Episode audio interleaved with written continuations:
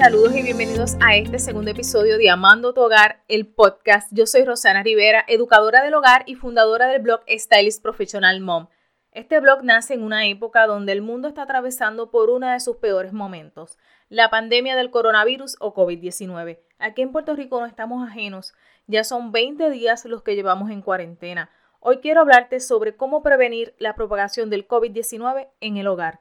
Así que vamos a comenzar.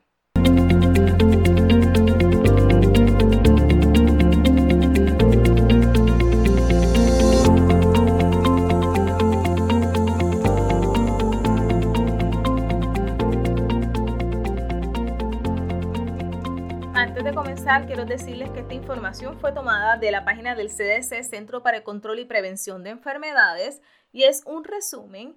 La información va dirigida a todos los miembros del hogar, cuidadores en entornos no médicos, con el propósito de buscar el aislamiento en el hogar de esta persona infectada. Y es que se dice que se puede podemos tener hasta un 20% de personas infectadas y quién sabe si más. Así que es bien probable que en algún momento tengamos que pasar por este proceso. Esta guía que ha creado el CDC se basa en lo que hasta hoy se sabe y puede cambiar en cualquier momento, pero hasta hoy, 4 de abril del 2020, estos son los puntos más importantes que debemos cuidar en nuestro hogar si tenemos una persona enferma. Y nos dice el CDC que lo primero va a ser quedarse en casa. Ese es el primer punto para evitar el contagio, quedarnos en casa y salir solamente si es estrictamente necesario. Si tenemos algún familiar enfermo y tenemos que cuidarlo, es bien importante mantenernos alejados de esas personas y mantener alejado a la persona enferma de las mascotas. Eh, se recomienda aislar por completo a esta persona. Eh, debe de estar en su cuarto, en un cuarto aparte, no debe salir del cuarto porque vamos a evitar que contagie al resto de la familia. Imagínese usted que se enferma uno, pero de ese uno se enferman tres, se enferman cuatro, nos enfermamos todos y cómo vamos a poder cuidarlos. Así que es bien importante mantenerlos en un cuarto aparte, asignarle en ese cuarto lo que son toallas para él, lo que son sábanas para él o para ella y también vamos a tener un zafacón. Evitar el contacto con la mascota no quiere decir que vamos a enfermar a la mascota. Muchas personas piensan que le vamos a pegar el coronavirus a la mascota y no, es que se cree que cuando nosotros acariciamos a la mascota dejamos el virus en el pelo de la mascota y esa mascota se va a ir moviendo a diferentes lugares y es bien probable que el virus se pueda propagar de esa forma. Por eso es que los animales no pueden estar en el entorno de la persona enferma. Y si la persona es la que está enferma y vive sola, no hay problema, siga cuidando usted de su animalito sin problema alguno. Llame antes de ir a su médico. Recurrentemente quizás usted tenga citas con el médico, vamos a llamar, vamos a contarle cómo estamos, vamos a usar lo que es la, la telemedicina, que puede ser una gran opción, así evitamos contagiar a otras personas. Si está enfermo, es bien importante que siempre utilice la mascarilla. Esto va a ser siempre y cuando usted esté en contacto con otras personas con mascotas y también si va a sus citas médicas. Si en algún momento usted dice, ya yo no puedo más, no puedo seguir encerrado, llevo muchos días, necesito compartir con mi familia, pues es bien importante que cuando usted decida salir de ese cuarto, usted se ponga ropa que cubra todo su cuerpo. Vamos a estar utilizando guantes y vamos a estar utilizando mascarillas para evitar poder contagiar a las demás personas y no nos vamos a acercar a más de seis pies de esas personas. Quizás queramos darle un beso, queremos darle un abrazo, queremos decirle te necesito, pero no es el momento. Vamos a cuidar de ellos porque no sabemos cuál de ellos pueda fallecer, así que vamos a cuidarnos nosotros para no tener que enfermar a otros y no querer no tener que verlos enfermos. Así que es bien importante utilizar esa mascarilla y esos guantes si está la persona enferma y decide salir a un entorno donde van a haber otras personas. Cúbrase la nariz y la boca al toser, estornudar el paño y en un pañuelo desechable. Vamos a estar utilizando pañuelos desechables y vamos a tirarlos a la basura. Recuerde que ese zafacón debe tener tapa, una bolsa y va a ser único y exclusivamente para esa persona que está enferma. Si no tengo un zafacón, puedo utilizar una paila con una tapa. Eh, siempre, siempre tiene que tener una bolsa. Al toser, al estornudar, vamos a lavarnos las manos constantemente. Tosimos, estornudamos, nos vamos a lavar las manos. Vamos a evitar compartir los artículos del hogar. eh, de uso personal, por ejemplo, lo que son los platos, los vasos, las tazas, los cubiertos. Lo mejor es asignarle platos desechables a esa persona. Platos, tazas, vasos desechables. Llegamos, los tenemos aislados. Recuerden que vamos a tener la necesidad y la obligación de aislarlo en un cuarto.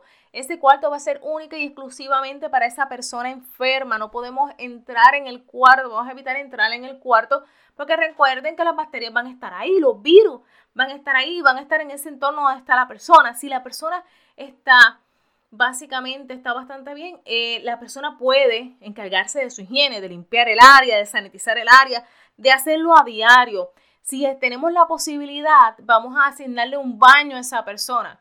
Que esa persona utilice ese baño único y exclusivamente, que nadie más en el hogar lo utilice. Recuerden que el coronavirus puede vivir Básicamente se cree que hasta 4 o 5 días después de haber dado un negativo en la excreta, si vamos al baño y no nos lavamos bien las manos, podemos contaminar a otras personas. Así que esa persona que esté enferma tiene que tener un cuarto aparte, tiene que tener un baño aparte, esto siempre y cuando sea posible. Recuerden que vamos a buscar que nadie más en la familia se enferme. Vamos a tener lo que es ropa de cama. Siempre le digo que deben de tener de 2 a 3 sets de ropa de cama. Las fiebres son altas. Al tener fiebres altas es bien probable que esa ropa de cama haya que cambiarla constantemente. ¿Por qué? Porque se va a sudar, van a haber secreciones del cuerpo ahí. Recuerden que en esas secreciones está el virus. Así que si es posible, la persona enferma es quien lave su ropa. Esto solamente si es posible. Y vamos a estar lavando con agua y jabón. El agua debe ser caliente, 60 grados Celsius. Eso es igual a 140 grados Fahrenheit es lo que vamos a estar utilizando y jabón. Para yo lavar de forma efectiva es bien importante que yo lea las instrucciones del detergente. En la gran mayoría me dice para pocas, para una tanda pequeña, para una tanda mediana, para una tanda grande o por una tanda muy sucia. Así que vamos a leer la cantidad de agua y la cantidad de detergente que necesitamos. Podemos matar el coronavirus siempre y cuando utilicemos los detergentes de forma adecuada. Si esa ropa podemos añadirle lo que es cloro, recuerden que va a ser el cloro que desinfecta, el que tiene 5.95% de hipoclorito de sodio. Si no lo tiene, no desinfecta, así que no pierda su tiempo. Si podemos añadir cloro, podemos añadir una taza de cloro a esa lavada. Y a la hora de secar, podemos secar al sol desde temprano en la mañana hasta que se vaya porque los rayos ultravioleta matan el virus. O secar en, en secador a la temperatura más alta permitida según el textil o la tela que estamos secando. Es bien importante que esto lo hagamos a diario. No podemos dejar acumular esta ropa. Si la persona, si la persona que va a lavar la ropa es una segunda persona, es bien importante que se lave inmediatamente esa ropa.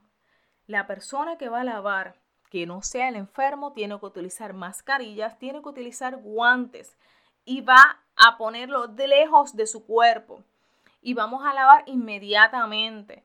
Eso es bien, bien importante. Lejos de su cuerpo, guantes y mascarilla. No vamos a acumular la ropa para lavarla después porque el virus va a seguir ahí latente. Así que mientras más rápido lavamos, más rápido matamos ese virus y menos lugares tenemos nosotros el virus.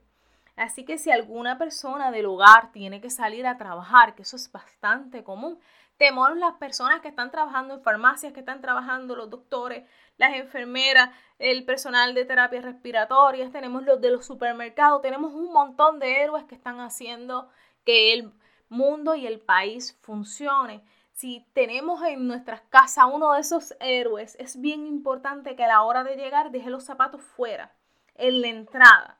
¿Por qué? Porque se ha probado que el virus puede vivir hasta nueve horas en superficies como la suela del zapato. Vamos a quitarnos la ropa cada rápido que llegamos. Esto también aplica en caso de que salgamos a hacer las compras. Y vamos a colocarle en un hamper aparte. Si es posible, usted se quita la ropa en el balcón, se quita la ropa en la terraza, en la marquesina y ahí la va a dejar. Va a llegar y se va a bañar rápidamente. No hay besos, no hay abrazos para nadie de la familia. Después que se la bañe bien y se desinfecte, es el momento de darle la bienvenida a la familia y saludarnos. ¿Qué yo voy a hacer diariamente? si tengo una persona enferma o si tengo una persona que está constantemente entrando y saliendo de trabajar. Vamos a desinfectar mesas, topes de cocina, vamos a las perillas de las puertas, los inodoros, las plumas, el piso de la ducha, las paredes. El teléfono es sumamente importante desinfectarlo cada vez que salgamos, cada vez que regresemos del trabajo. ¿Por qué? Porque el teléfono lo tocamos y no nos damos cuenta. ¿Cómo yo lo puedo desinfectar si tu teléfono es a prueba de agua? Agua y jabón. Si no, alcohol o wipes desinfectantes. Limpia todas las superficies que puedan tener sangre, heces o líquidos corporales. Esto me refiero también puede ser sudor, pueden ser lágrimas, eh, secreciones nasales. es bien importante que estén bien pendientes. La persona enferma que tenga los cuidados máximos posibles. Eh, esto va a evitar que nos podamos enfermar o que varias personas en la familia se puedan enfermar. Y la gran pregunta, ¿qué productos puedo utilizar? Puedo utilizar productos de uso doméstico como lo que es el spray. Marca tenemos Lisol o tenemos las de los supermercados o las de las tiendas. Eh, tenemos toallas desinfectantes. Nada de limpiadores naturales. No son eficaces para matar virus y bacterias. Son fenomenales para poder limpiar y estar en armonía con el ambiente, pero este no es el momento. Este es el momento de utilizar productos que estén aprobados, que matan virus y bacterias y para hacerlo de forma correcta es bien importante leer el, la etiqueta de, de ese limpiador comercial. Este le da las especificaciones de cómo va a matar virus y bacterias. Y también la opción más, más barata que siempre le digo es lo que es el cloro, pero tienen que echarle el ojito y estar bien pendientes de que el cloro tenga hipoclorito de sodio al 5.95. Para asegurarnos de que estamos usándolo de forma correcta, es necesario leer la etiqueta y no inventemos, mi gente. Bien importante, no vamos a inventar. Las instrucciones están dadas. Es importante más que nunca seguirlas. Así que no mezclen productos, no lo inventen, sigamos solamente las instrucciones y nos hará la vida mucho más fácil. Y recuerda, al, aplicar el producto, utiliza guantes si tenemos una persona enferma, si el producto tiene un olor muy fuerte, vamos a tener un área con buena ventilación para evitar accidentes. Y hasta aquí ha llegado este segundo episodio de Amando tu Hogar con Stylist Professional Mom. Me despido diciéndoles que no dejen de seguirme a través de las redes sociales para que encuentren mucho contenido que estoy segura que les encantará. Me pueden buscar a través de Facebook, Instagram, Pinterest y también en YouTube para que vean varios videos donde les cuento más. Y será hasta un próximo episodio donde estaré hablándoles de cómo desinfectar de forma correcta. Hasta la próxima.